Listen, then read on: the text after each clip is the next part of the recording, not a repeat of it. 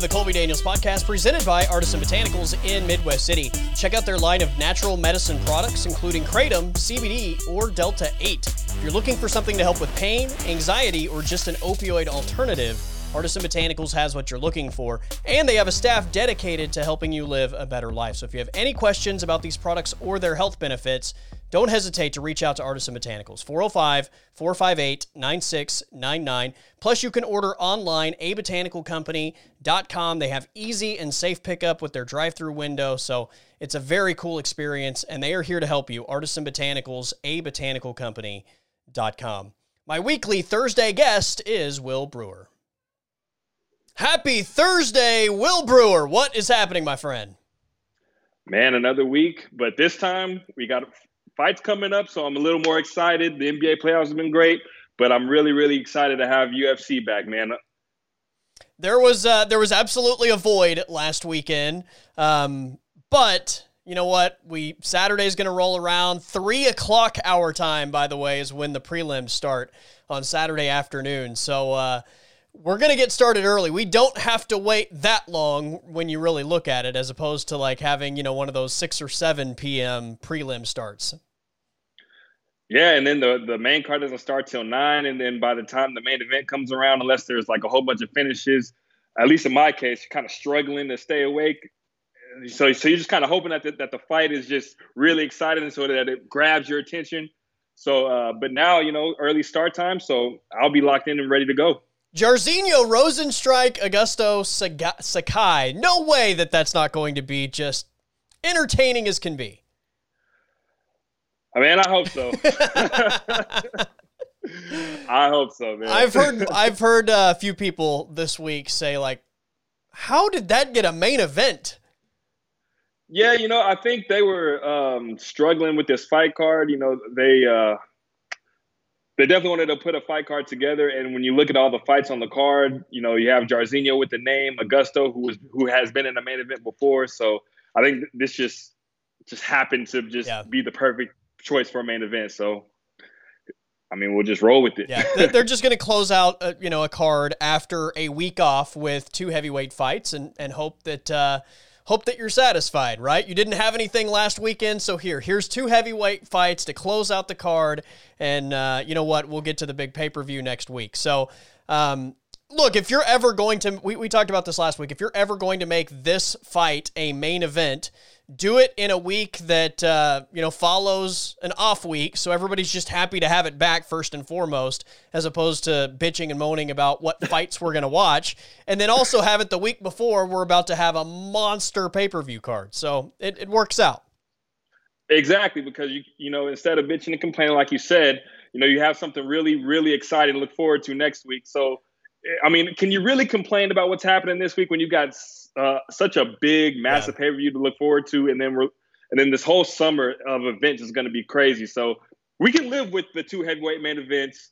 Uh, I mean, and they're t- they're two heavyweight fights, so I mean, there there could be knockouts. You never know. But um, with with this division, with the, how heavy hitting the heavyweight division is, I mean, I, I think it's still uh, somewhat exciting. Yeah, yeah, for sure. Um, the Ultimate Fighter has uh, has come out with a new season. I've not watched the first episode yet. I, I don't know about you. I've got it on queue. It'll probably be watched tonight, actually. Um, I, I, I was kind of thinking about that over the weekend. I was like, why in a week off? Why don't you uh, have episode one of the new TUF season on Saturday night to replace the UFC card that we don't have? Yeah, that would have been perfect. That makes all the sense in the world. But I guess um, when they when they say they wanted to take a little break from everything, they wanted to take a break from everything right. and come back with TUF, come back with this card. So, I mean, uh, I'm look I'm looking forward to TUF. I haven't watched it either, but you know, just the whole lead up, uh, listening to some of the fighters and their stories and stuff. Uh, it seems like it's going to be a really intriguing season. Yeah, I'm I'm really excited about this one, and obviously it also means that we're back on track to resume everything at the top of the uh, 145 weight class. So that'll be nice. I don't know if you caught um, uh, uh, Volkanovski on Rogan's podcast a week or two ago. Uh, I listened to part of it. I didn't listen to the whole thing, but um, Joe basically says, you know, do we have any any like animosity between you two guys? Like, how did all that go? And for the most part, Volkanovski was just kind of like, yeah, it was fine, not really. He was just like, he's kind of fake. Uh, and like just kind of threw that out casually. Like it almost kind of felt like he was trying to invent some sort of animosity in a way uh, with the way that he said it. Uh, Brian Ortega has since heard that, and he's like, okay. Uh, so so maybe they're inventing a little bit of animosity. I don't know. We'll see as the season unfolds, but uh, that's that's basically the only takeaway I have at this point, uh, based on what I've heard. Yeah, I mean, both of these guys, they're not really the type of fighters that it's going to be like, "Hey, man, fuck you," you know, you're you're a, right. you're a dick or whatever, you know. Like neither one of these guys, like both these guys, they want to go out there, they want to fight, they want to prove they're the best. They're not, you know, the the trash talk type. You know, uh, Volkanovski's had these two classic fights with Max Holloway, and still he's just complimenting Max every single time that uh, he has an interview. Uh, and the same thing with Ortega. You know, um, Ortega doesn't really say much. Like when he when he talks on interviews, you kind of get the the feeling that he's high. Uh, he just kind of talks really slow like this, man. And so you know, uh, neither one of these guys really have you know that trash talk type uh, in them, but you know, um, it makes for the fight because you know how talented that both these guys are. It makes the fight to be that much more intriguing.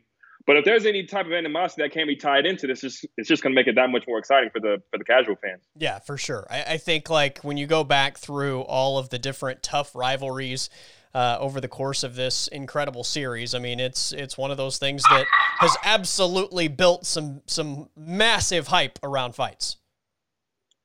Yeah, you know, um, like when I first got, into the sport, like I was watching uh, Rampage and Rashad on uh, on TUF. I was watching uh, Chael and Jon Jones on TUF. You know, I, I was watching a, a, whole bunch of animosity leading up into these fights, and when one, by the time the fight comes, everyone is just so looking forward to the fight. You know, everyone's like, "Man, did you see how much Jon hated Chael? Or did you see how Rampage broke the door and the door didn't even do anything to him? It was just there." So.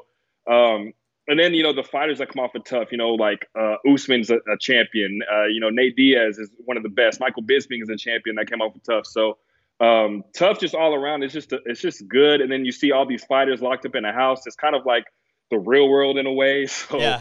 um, I, I, think just all of it, uh, when you really watch it, uh, it's really exciting and you know, I'm glad TUF's back because for a while there, I think they were just doing it so much that it kind of got a little stale. Yeah. And now you, know, you took a break from it, and now you're back, and uh, they added a little bit of life to it. Yeah. Well, and I think you add what Contender Series has brought as far as bringing new blood into the sport. You're not just so dependent on TUF to, to kind of be that outlet. So I, I think that probably, you know, you don't have to try and force the issue with TUF now that you have contender series producing so many quality fighters as well. Or at least that's the yeah. way I kind of view it. Yeah, I agree. And and the contender series, like, you know, they don't really have like much of a build. It's just like every week there's just these fighters who are who are just like hungry, you know, yeah. hungry fighters that you just put out there and they're fighting for a contract. It's just like that do or die situation. Right. And game uh, seven, you know, for every fight. Right.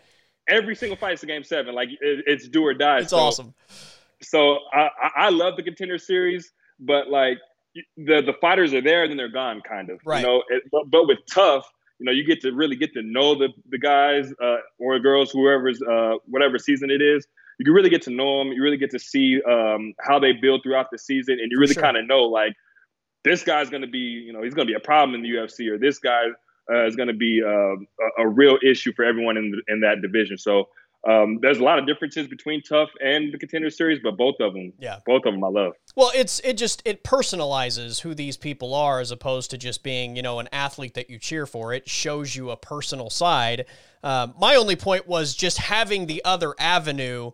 Uh, makes it possible to not have to try and just pump out TUF season after TUF season after TUF season because you're looking for talent. Now it's, you know, because Contender Series has been so successful, it, it kind of allows you to to do with this what it was meant to do and that's just strictly bring attention as opposed to like trying to just pump all these seasons out so that you're trying to get this influx of talent right yes yeah, like it was just season after season after season and you know like you said now with the contender series uh, you have a, a, a whole load of fighters that you can just put out there and instead instead of just putting them all out there on TUF, yeah. you have a different avenue. So, uh, you know, it all works out. Yeah, twenty nine seasons, by the way. Wow. Did you know that? no. I wouldn't. I had no yeah, idea. I wouldn't have been able to tell you what season this was until, and then I heard it the other day. But yeah, twenty nine seasons of the Ultimate yeah, Fighter. That's crazy, man. Um, like if I if you would have asked me, I probably would have said there's probably been about what 18, 19 seasons, but 29. So yeah. this is number 30 or this is number 29. I think this will be number. This is number 29. Okay, so yeah man, either way, that's still crazy. Right. Uh, you know, and then just all the like all the fights that's come out, all the fighters that have come through it. I mean, it's just amazing, man, that they've uh, ran right. through it for this long. No doubt. Uh, speaking of that division, uh, Max Holloway has a dance partner. Will Brewer. Yair Rodriguez, Max Holloway is a banger of a fight at 145. Man, you know, I couldn't believe it when I when I saw this uh, uh, um, on Twitter, man. Like, I was kind of thinking, like, what's Max gonna do? I feel like he should take a fight, but then again, I feel like he shouldn't. And then it's just like, where's Yair Rodriguez been? I mean, I, we know he's been suspended, but there's been like no kind of lead up. Like, okay, we feel like Yair's just gonna fight this guy when he returns. You know, there's been like rumblings of Yair and Zabit, but that fight just seems like it's never gonna happen. And then you just see Max Holloway versus Yair Rodriguez, and then you just think of the possibilities of that fight how Max has looked recently, uh, the type of fighter that Yair is. I mean, just the the pairing of those two, it's got fireworks written all over it. Yeah, this is going to be a great. I'm glad he's fighting. Like honestly, what's the point of you're gonna have to sit out for a year, right? By the time we finally get through this Ultimate Fighter season and these guys actually get in the octagon and fight each other, then you have to wait. However, I mean, depending on how that fight goes and what ultimately happens in the fight, then you're talking about another uh, wait of who knows how long before you get to get your opportunity again. I, I I'm glad that he's getting back in the octagon. I, I think it's the right move. He's one of the biggest stars in the UFC. Um, he's been a champion. He faced Volkanovski back to back times. Like, it's a tough position if you want to get the belt again, but like, where else are you going to go? Like, it's this is what you do for a living. So, uh, unfortunately, because of the fact that these guys had to postpone the fight, and now they're doing the the TUF season. Um, I think Max was in a situation where he had to fight.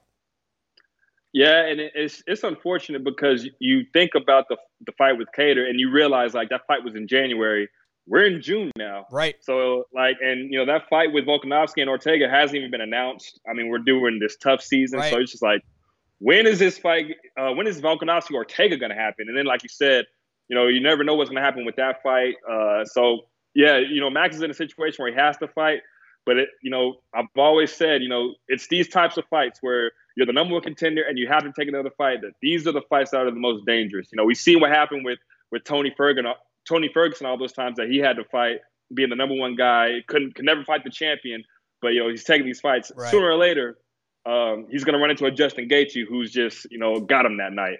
So you know, I feel like this is a very dangerous fight for Max. But you know, just coming off that fight with Calvin Kattar, man. I mean, I, I don't yeah. see um, anyone slowing down Max at this point, but this fight is very, very dangerous. At the same time, you know, Father Time is undefeated in this sport. Like it's it, Father Time is going to beat everybody eventually, and when you're Max Holloway. I mean, you just had the, mo- the most impressive individual performance I think I've ever seen in the sport in January against Calvin Kattar. And we're also talking about a time period where the sport is rapidly growing and it's as popular as it's ever been. And you put on that type of performance in January on ABC in front of millions of eyeballs. Like, I, I think the smart move long term anyway to be able to potentially gain, make more money even outside the octagon is to get Max back in the octagon as soon as possible. Capitalize on the momentum.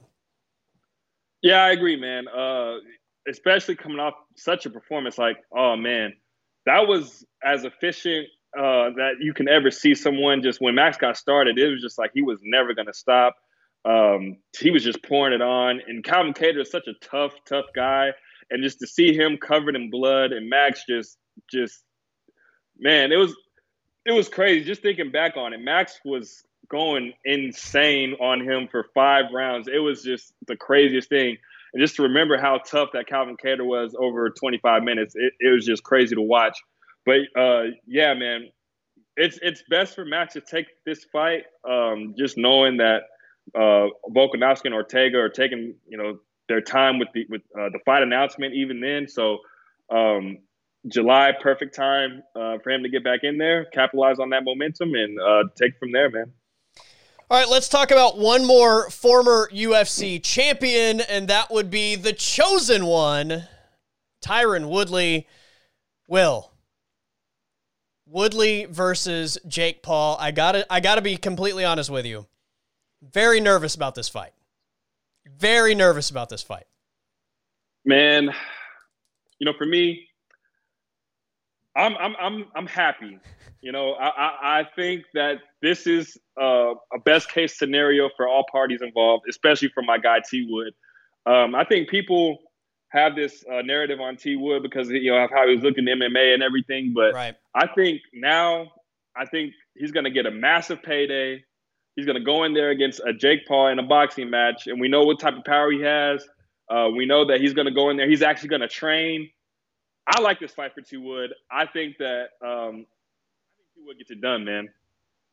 I hope you're right. It's what we all want to see, right? I mean, that's that's what the entire world wants to see. That's why Jake Paul will sell out whatever event he's going to do because everybody wants to see him get knocked out.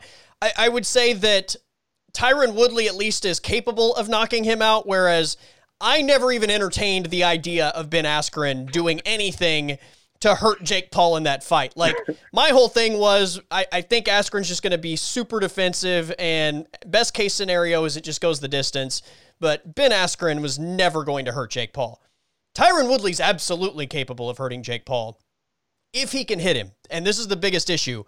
We we've watched Tyron Woodley get in stand-up wars, right? We've seen him stand up and throw. I don't know as far like he has the punching power, like that's obviously there.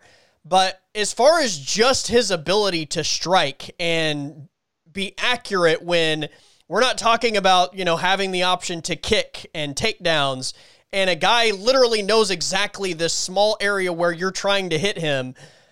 I don't know how good I feel about Tyron Woodley in that sort of scenario. Once again, if he connects, damage will be done because Woodley has that kind of power. And you take into account the fact that Jake Paul's going to have a, a reach advantage. Jake Jake Paul's what, like 6'1, 6'2. Tyron Woodley's 5'9. Jake Paul cuts weight to get to 190. Tyron Woodley walks around at 190. I mean, there's a reason why the Jake Paul camp chose Tyron Woodley. There are some big built-in advantages for Jake Paul in this fight. Right, and you know they're all warranted. You know, Jake Paul, he's he's trained. He's got he probably has the the sharper technique, boxing technique than T Wood. Um, but I think when you compare this fight like with uh, a Ben Askren, uh, you know, Ben Askren wasn't going to move much. Um, I think he was a, a, kind of a stationary target. Yeah. I think T Wood's going to be able to move a little bit more. He's going to be able to. Um, he's going to have that explosion. You know, he's such right. a, a, really good athlete. I think he's got enough explosion in him where he can catch Jake Paul in a position where he's not expecting it. Um, that's kind of what I'm banking on uh, with this fight, and I and I just feel like uh, T would be an overall better athlete, he's actually going to get up and train for this. I think he's uh, very motivated by everything that happened, especially when with the um, with Jake Paul's corner in the back when they were uh, wrapping his uh, wrist, uh, all the stuff that that his boy was saying to him. So yeah, I think T was going to be motivated. Um, I think that he's going to bring in uh, the absolute best training uh, partners and all the all the connections that he has. He's going to bring in the best. So um, I I feel way better about this than I did about Ben Askren for sure, because I definitely feel like Ben Askren was just in it for yeah. the payday, and T Wood's actually motivated to actually go out there and try to win the fight. So, um, like. I can, I, like, I never, I'm never gonna get this out of my head. Ben Askren on the scale, just looking as happy as can be with his stomach, all just way out there, just looking happy. Just, yeah, I'm never gonna get that out of my head. Yeah. I feel like I feel like T was going to come out there. He's going to be shredded. He's going to be 190. Uh, he's going to look massive. So, um, you know, just thinking that thinking of it from that perspective, yeah. I really like this for T Wood. But you know, Jake Paul, he definitely earned my respect. You know, I definitely didn't think that he could, you know, do that to uh, a Ben Askren because you know Ben Askren is very tough. he's earned my respect, but I think um, he's biting off a tad bit more than he can chew. But it's going to be a great fight. Yeah, I'm excited for this one. Again, there is at least the threat of danger uh, for Jake Paul in this fight, whereas it, that was non-existent with Ben Askren. So, um, also, how do you feel about uh, Floyd Mayweather, Logan Paul, and uh, no scoring, no judges scoring? Eight rounds, um, knockouts potential, you know, are in play, but there's no scoring system. Man, uh, this is how I see this fight going. I feel like Logan Paul is going to do really good early. Um, it's going to be similar to the Conor McGregor thing. I think Logan Paul is going to come out early, kind of uh, press Floyd. You know, Floyd's going to be on the defensive like he normally is. Um, and the rounds are going to go by like the first probably two or three rounds, and then people are going to be like, "Oh, yeah, Logan Paul's really got a chance. Logan Paul's this and that." And then I feel like there's going to come a point where Floyd just kind of turns it on and just kind of coasts for the rest of the fight. I don't I don't really see there being a knockout. You know, maybe Floyd can surprise me. I think the size difference kind of puts me where this won't be a any type of knockout on either yeah. side. But um, I feel like this is going to be a uh, uh, uh, a situation where Logan looks good early and then Floyd takes over at the end. And you're probably right. And I don't Floyd's. Probably not motivated to get a knockout in this thing, but anything short of a knockout to me is going to be disappointing. I'm just saying. Like you you claim to be undefeated, greatest ever. Like anything short of knocking out Logan Paul is super lame. I agree, but you know, at the same time, I feel like he's not uh, going to do it. He's not going to put himself in danger to do it. Right. Yeah. He's not going to put himself in danger, but and it, I feel like he wants to win. He's gonna he's gonna want to win this fight convincingly. He's gonna want to prove that he's still that guy uh, that Logan Paul ha- doesn't have any reason to be in the in the uh, ring with him. But also, I feel like he wants to. He's going to give Logan a shot. You know, I feel like at the first couple rounds, he's yeah. going to make it where Logan Paul looks good. Yeah. That way, I feel like you know after this fight, Logan Paul can still he can say like I did this against the greatest boxer ever, and then still be able to sell pay per views against someone else. Yeah. Yeah, look, he he can win this dominantly, but I don't care about dominantly. I don't care about watching Floyd Mayweather not get hit for eight rounds. He's fighting right. somebody that's not a fighter. I want to see Floyd actually give damage. Like we know that you're really good at not getting hit. I don't give a damn about that. Right. If you can't actually deliver some damage to a guy that's literally not a fighter, then it's lame as hell. Yeah, and I, I go back to when uh, Floyd fought. Um, he fought. I'm not. I'm not going to know his name, but uh, he went overseas and he, uh, he fought like a kickboxer in a, in a boxing match exhibition, and he completely just ragged like took this guy out, and I think he uh, knocked him out. I, I feel like it could be similar to this, but I think the size difference uh, is just going to make it tough for Floyd. Um, because Logan Paul's what he walks around at what like what two like 190 or something he's, like that. He's a big crazy. dude, yeah. Yeah, big big dude. So uh, I, I, don't even know if they're um, making weight for this fight or anything. So uh, I think with that, you know, I don't know how much Floyd's going to want to go in there and just actually try to hurt him, but I'm with you. I want to see Floyd dominate him, but you know, just knowing how Floyd has fought over the course of his career, I just don't think it's going to happen. Yeah, I, it's of course it's not, but you get nothing from me if you don't deliver any damage in this at all. So, uh, but the Floyd Mayweather fans be like, "Oh, he didn't get hit." Yeah. but he didn't get hit. Great. He's still he's still that guy. He's, he's yeah, still, against a guy that's his, his not a fighter. So incredible. Yeah, against a guy that's not a fighter. Uh, right. All right. You ready to make some picks? Yeah, I'm ready, man. Let's all right. do it. So uh, we're gonna rewind two weeks uh, to the last fight night card where Will Brewer, you went one for five. It was not a solid performance from you last uh, two Saturday nights ago. Yeah, I had a I had a, a Lakers performance, uh, a game five against the Suns. I was kind of you know wasn't really there, but uh, you know back to the drawing board, and we're we're ready for this one. All right, fair enough. Uh, so I was able to capitalize. I cut the lead down. You currently on the scoreboard lead sixty one points to fifty six points. So Five points in your favor going into this fight card on Saturday night. We start in the middleweight division. We have 12 and 3 Tom Breese against 9 and 4 Antonio Arroyo. Plus 185 for Antonio, minus 220 for Tom Breese. By the way, Tom Breese is the largest favorite on the main card at minus 220? Well, first of all, let me just say um, I'm with you. Whenever I see a Brazilian with the R in it, I'm just automatically going to assume it's, it's, an H. It's an yep. H sound. I'm doing no H all the way. Yeah. No matter who the, the guy the guy or the girl is, if there's an R, it's it's an H for me. but with that, um, you know, I think this is uh, Tom Breese all day. Um, you know, I think Antonio's good. I think he's solid, but um, I think he's he's lacking in a lot of areas. Uh, he's dangerous for sure, but I think uh, this is a, a, Tom Breese one for sure. Uh, two for two, Tom Breese for me as well. The uh, again, the biggest favorite on the main card, at least as the odds stand today, minus two twenty for Tom Breese. All right, middleweights, we have Dushko Todorovic at ten and one overall against nine and three. Gregory Rodrigues. Gregory Rodrigues making his uh, UFC debut, I believe, in this fight. Todorovic is a minus 194 favorite. Rodrigues plus 165. Man, this one's tough because you know there's not a lot out there on uh, Gregory Rodrigues.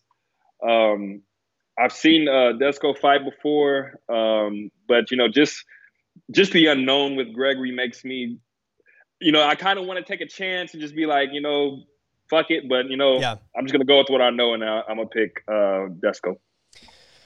Todorovic for me as well. Um, I did see Gregory Rodrigues fight uh, Jordan Williams in the uh, in contender series last year, so I have seen him. He lost. Uh, he, I guess, is uh, he, he's in LFA. Uh, that's that's really, I mean, all I know about him. But I at least have seen him fight. So it's not a complete question mark for me, but uh, yeah, I think this is just the difference in in you know an established UFC fighter versus a guy that's getting a short notice opportunity to make his UFC debut. So if he can capitalize on that, I mean that's that's what these opportunities are all about. But uh, give me Todorovic as well. All right, this is my favorite fight of the entire card, prelims, main card, best fight on the card. We have welterweights. Santiago Ponzinibbio, 27 and 4 overall, against undefeated Miguel Baeza, 10 and 0. Will Brewer, my uh, Baeza is a minus 120 favorite, plus 100 for Ponzinibbio. Yeah, I'm with you. This fight uh, is going to be, uh, it's got all the makings of being really, really exciting. Uh, Santiago, uh, before his injuries, he was one of the top welterweights in the world. Uh, he took like it was like a one or two year layoff, uh, and then he came back against Li Jingliang and got knocked out. Uh, I remember, I think it was both of our five point fighters when yeah. Uh, when we were doing the confidence points, and we were both very confident, obviously. And he just went out there and just got knocked out, yeah. and it was it was shocking because Santiago was so good. I mean, there was rumblings of him getting a title shot if yeah. he would have. he was on a seven fight win streak. Right, seven fight win streak in one of the toughest divisions. You know, he was up there with with the Usmans and the Covingtons, uh, all looking up at uh, Tyron Woodley, and uh, just it was just the worst possible time for him to have that uh, long layoff come, and then he comes back and gets knocked out. Um, so you know, even if he would have won that fight, you know, he was he still could have been right there in the title picture. But now, um, now he, he's here against Miguel Baeza, and Baeza is a really really tough tough guy, um, a growing prospect, undefeated. Um, I don't know, you know, after taking a loss like that, you know, you think he's going to go back to a drawing board and just come back to be the same guy. But I think, I don't know, man. I, I think I'm going to go Baeza with this one. Yeah, this is this is tough, and and uh, I I was I was kind of wondering which direction you would go because I had thought about going the opposite direction, but uh, the more I think about it, um, you know, you talk about a guy that just had had what over two years off before the the knockout uh, back in January. You have this up and coming prospect with Baeza that um, I feel like is just going to get incrementally better every time he's inside the octagon. Uh, Baeza a little bit bigger, a little bit more reach advantage. Um, I think this is going to be a fun fight. Uh, but uh, yeah, I, am siding with you as well. Miguel Baeza for me. Uh, as much as I, I, was tempted to just take the other side because I, I like this matchup, um, I'm going to be smart here and uh, and go with uh, what my gut is telling me. So Miguel Baeza staying undefeated for me. All right, we have another, the third of three middleweight fights on this main card. Roman Dolidze, eight and one overall against Laureano Staropoli, nine and three overall. Staropoli is a minus one fifty favorite, plus one thirty for Dolidze. Whew, um, this one, this one, I went back and forth on. Um, I've, I've, I know I've watched both of them fight. Uh, I've seen Staropoli lose um, a few times, but um, Roman, uh, I think he's only lost one. You said he was eight and one, correct? Eight and one. That's right. Yeah. So, uh, man, this one's tough. Both guys are coming off of losses, by the way. Yeah, so I know Staropoli uh, is the favorite, but you know I kind of like, I kind of like Roman in this one. All right, very nice. Um, so Roman lost to Trevin Giles uh, back in March, and Staropoli lost to Tim Means, I believe. Let me pull this up real quick. Uh, yeah, Tim Means back in uh, August of last year. So both guys um, feeling the urgency of getting back in the win column. Um, I will be honest with you. I was I was totally prepared, especially if we hadn't had any disagreements to this point, to go opposite. So I'll take Staropoli for for the sake of being on the other side of the fence for this one. So we have our first head-to-head matchup: Dolidze and Staropoli. All right, our co-main event heavyweights. We have Walt Harris 13 and 9 overall against Marcin Tybura 21 and 6 overall. Tybura is a minus 155 favorite, plus 124 for Walt Harris. Look, so um, this one's tough because Walt Harris is is good, but he's been fighting some of the best uh, in the heavyweight division, and he's just been coming up short he's beaten a lot of guys to get to that point. Um, and then he's he's he's fighting some of the best heavyweights in the world, and he's been coming up short. And then Tybura is kind of on the other side. He's kind of coming up. Uh, I believe he's won four or five in a row. He looked really good against Greg Hardy, and uh, I forget who he fought in his last fight, but I remember he looked really good in that one as well. Ben Rothwell. Ben Rothwell, yes, um, he looked really good in that one as well. Um, I think this is a perfect crossroads fight for both of them but I think uh, I think Tybura is really good, man. I think he's uh, on his way up. Uh, Walt Harris, uh, he's solid, but I think Tybura has just got more ways to win. So I'm going to pick uh, Marcin Tybura in this one. Very nice. Um, that's a good pick, I, and I agree. I, I think he is uh, ascending for sure. Um, I'm going to go Walt Harris. I'm going to take the other side of this. Um, I was tempted to go Tybura as well. I think a couple things at play for me here. Number one, Walt Harris dealing with a lot of stuff outside the octagon that I, I feel like at this point he's probably got to be in a much better headspace than he was, uh, you know, when, when we've seen him last. And again, you mentioned it, the level of competition. Like this guy elevated himself to start fighting these upper tier guys in the heavyweight division, and that's not an easy task. And while I think Tybura is ascending, there is absolutely you know, a, a, somewhat of a equal playing field here than than what Walt Harris has been facing. So, I think just as far as like the the physical ability of the man standing across from him in this match is nowhere near what we've seen in the past. So, um, I, am going to take the gamble on Walt Harris here, bouncing back in a big way. Let me just say this about uh, Walt Harris.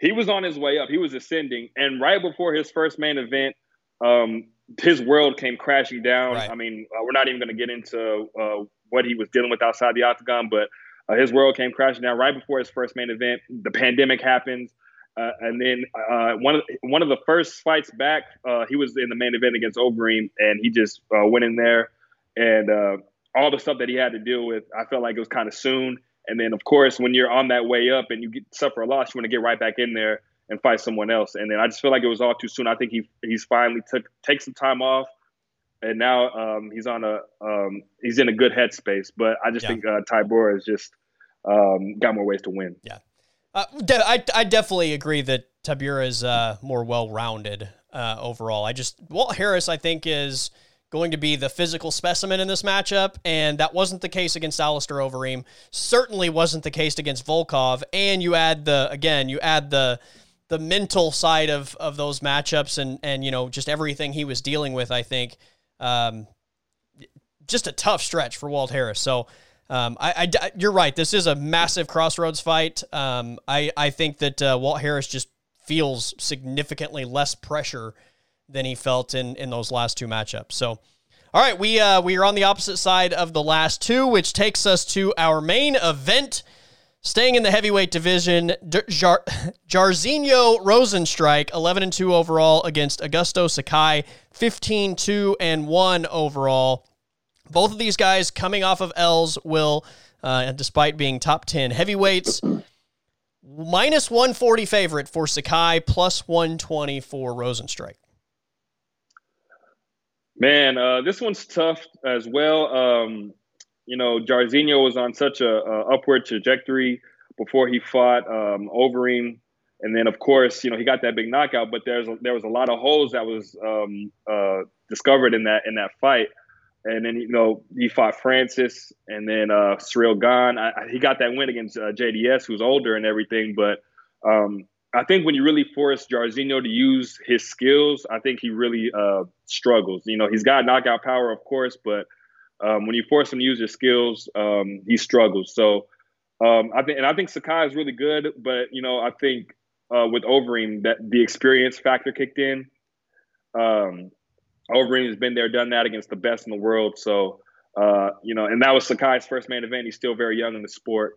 Um, you know, with that all being said, man, uh, I think both of these guys, uh, I think it's going to be a stand-up war. Um, I think Jairzinho definitely needs to go out there and uh, and actually fight instead of just uh, lay back like he did like he did against Ciryl. Uh, if he if he does attack, I think he's got a chance. But uh, I kind of like Sakai in this one, so I'm gonna go uh, right. against Sakai. I like it. Um, I, I think that Sakai is definitely the more well-rounded guy. Again, like like the conversation we just had in the last fight. I think the same is true of Sakai in this fight, where I, I believe he's more well-rounded. Um, but I, I, again, I think some of the same logic I think applies to Rozenstruik in this situation. You're going from what he's just faced to a guy that, while I'm not trying to say Sakai's a scrub by any means, but he's certainly a tier below Francis Ngannou and Ciryl Gane, right? I mean, this is a those guys are next level heavyweights, and I think you're you're just facing a guy that that uh, probably doesn't strike the same kind of fear that those guys did. Uh, you add to that the fact that he's lost two in a row, and the last one was in such disastrous fashion as far as being a complete snooze fest. Like that's the one thing as a heavyweight you can't be, right? You right. can't be a boring heavyweight. Um, it's it you know that's just not the division because basically everybody knocks everybody out in that division. That's not the division to be boring. So when you take into account this guy that was an up and comer that you know a year ago at this time, Will we're talking about you know before the the Ngannou fight, maybe this guy's in line to be a, t- a champion. To lose two in a row and then to just you know have the snooze fest that he had. I think you get a completely different looking fighter in this thing. I think you get a guy that senses urgency and you get a guy that is going to do everything in his power to just go out and brawl, right? He's not going to allow this to be a boring fight. If this becomes a fight where these guys are having big exchanges, I don't see a way that Rozenstruik doesn't win. Because if they're trading, Rozenstruik, I feel like, is going to be the beneficiary of that situation. So, uh, because of that, because I believe he's going to force the action um, and and try to make a point of I'm not the guy you saw against Gane. I'm going to take Rozenstruik. Yeah, you know that's a good pick. Um, I just wonder um, with the way he lost against Gane, with the way he lost against Francis, if those losses start to really pile up in his mind, it could be um, that he comes out and it is extremely motivated, or he uh, overthinks yeah. it, kind of like he did against Gane, overthinks it and uh, kind of becomes boring. But um, you know, I, I like Sakai. I think um, just the uh, the experience of Overeem kind of just overtook him, but I really like what he brings to the table. But you know, this fight could go either way. Um, yeah. Like this fight's really, really close. I don't see like a really clear advantage um, either way. But you know, I'm just gonna I'm rolling with Sakai. Yeah, I, it's a good pick. He's the favorite for a reason, right? I mean, I think he's uh, like we said, th- he's the more well-rounded guy, and I, I definitely believe there are more paths for him to win uh, than than Rozenstruik, who is you know I mean he's he's a knockout guy. That's, that's that's no shame in it. You're a heavyweight. That's what's expected of you. Yeah. That's that's also the reason why I think you see him fight with more urgency this time around because like uh, he's going to hear this all week, but a lot of people don't like this as a main event anyway. Like we started this show kind of laughing about like Rozenstruik Sakai is a main event. Uh, and and I think when you he's hearing not only these guys don't deserve to be a main event, but you're putting this guy that like refused to fight for 25 minutes the last time he was in there in a main event. Like how did how do you parlay that into a main event appearance? Like I I think those are things that will motivate you to be much more active. Oh yeah, agreed. Because I remember after after that fight when we had when we talked about it, like we were so disappointed in how Rozenstruik fought. Uh, just no sense of urgency, even when yeah. you're down three rounds to zero. Right. Uh, just just knowing the type of fighter that he is, that he uh, that he was uh, even before that fight, um, and then just to go out there against Ciryl and just kind of just lay back and let Ciryl just have his way. And and Ciryl gave him uh, tons of respect in that fight. You know, Ciryl just was uh, piecing him up from from distance but he knew not to get inside because he knows how how dangerous that Jairzinho is. And uh, you know, Jairzinho just didn't take any chances. But you know, I think in this fight he will take chances. But yeah, oh, man, it's, it's, it's really close, man. I'm, don't make me try to go back on. My own. No, no, no. You're you're locked in. We're on the opposite side of this one, man. You're locked in. Like now, now um, I'm like, um, dang. I I also think that there's something to be said for just the physical freak that Francis Ngannou is and the physical freak that Ciryl Gane is, like those two guys are extremely unique in this heavyweight division as far as size, power, and speed. Right? Like th- there's not a lot of guys in the heavyweight division that have all of those things. Um, Sakai is not as big as those guys. Certainly not as quick and fast as those guys. Now, is he, he's still a very dangerous guy. You cannot take him for granted at all. But he's not going to be on you as fast. He's not going to beat you to the punch most of the time. And he's not going to, you know, it's not like Rozenstruik's small, but he's not going to dwarf you either from a size standpoint. So, you know, again, I think there are just some built-in advantages here that that were clearly not there the last two times around. Yeah, I, I definitely can agree with that because, like Francis, the power that that's in that man is just incredible. And then uh, uh, Ciryl Gane, you know, he's he's big, ripped, uh, but he's also got the ability to move. Yeah, he's quick, like you said, and he's got tons of, of skill. So I agree. You know, um, he's seen uh, better versions of what Sakai can bring to the table. Um, but you know, Sakai went in there against a, an experienced guy like Overeem, uh, held his own, but you know, you could just see that there was just a, a, a very, very clear advantage just in the experience, and then right. uh, Overeem knew where to take the fight and everything. So I think that uh, experience helps Sakai, just like the losses helped uh, Jairzinho. So I think we're in for a, for a treat Saturday. It's going to be a fun card, and we'll rewind one week from tonight, and we will be breaking down the next pay per view, which is a it is loaded. What a pay per view that's going to be ten days from or nine days from now. It you know it, it's kind of creeping up on you. Uh, I saw yeah um, I, I saw a post that that said it was going to be nine days from now. I'm just like, wow, already. Like, and then you see like the the, the big fights, uh, Nate and Leon Edwards in a, a five round fight. You know, uh, Figueiredo Moreno rematch, Adesanya Vettori rematch. Like uh, Paul Craig and Jamahal Hill, and you know that that fight's going to be crazy. That's a great then, fight. Uh, uh, Demian Maia and uh, Belal Muhammad. Like this this fight card is loaded. Even the prelims. Uh, Drew, and- Drew Dober, Brad Riddell, Eryk Anders, Darren Stewart, Lauren Murphy, Joanne Calderwood, um, Evloev, and Dawodu. Big, big implications on that uh, on that Lauren Murphy and uh, Joanne yeah. Calderwood fight. Whoever wins that could be next line for a title shot. Brad Riddell, Drew Dober. You know the lightweight division is so loaded that these guys kind of get these guys kind of get overlooked. This is going to be a fun fight. Uh, Eryk Anders, Darren Stewart, that fight um, happened already, but we knew uh, that that had all the makings of being really, really exciting. But it unfortunately ended the way it did. Now we get to see him back in there. Yeah. So um, I think this whole card from start to finish is going to be great. Yeah, it's going to be an awesome night. Hopefully, Saturday uh, sets us up. Obviously, we have uh, Ultimate Fighter episodes to catch up on at this point, so uh, we should be shot out of a cannon into next week. But uh, Five point lead for you, my friend, with five total points available on Saturday night. Yeah, you know, hopefully we don't uh, come back to the show and the score's tied. Um, I'm, I'm hoping that uh, that would be best case scenario, and you still get to pick first because your lead hasn't been overtaken. Yeah, and, and but then I, I, do have a question for you. Are we are we doing three points for Leon Nate since it's a five rounder? I think if it's a five rounder, it deserves three points.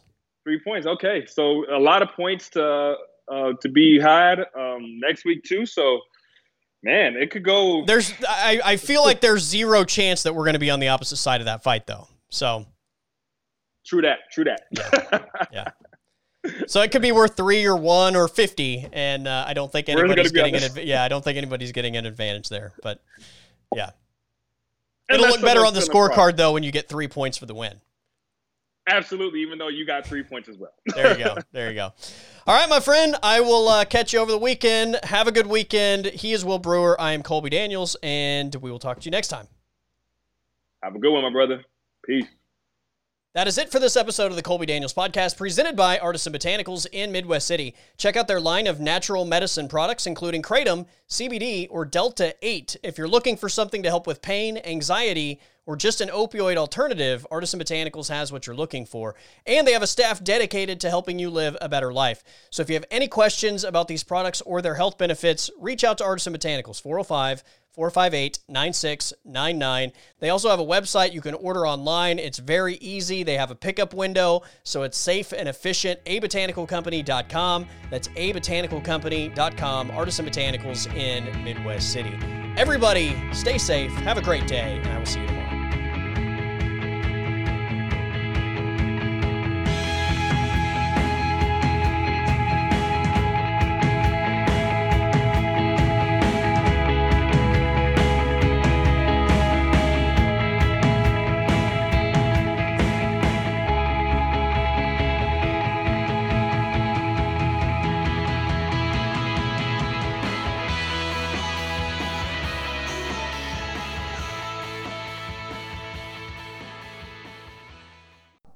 Podcast is over.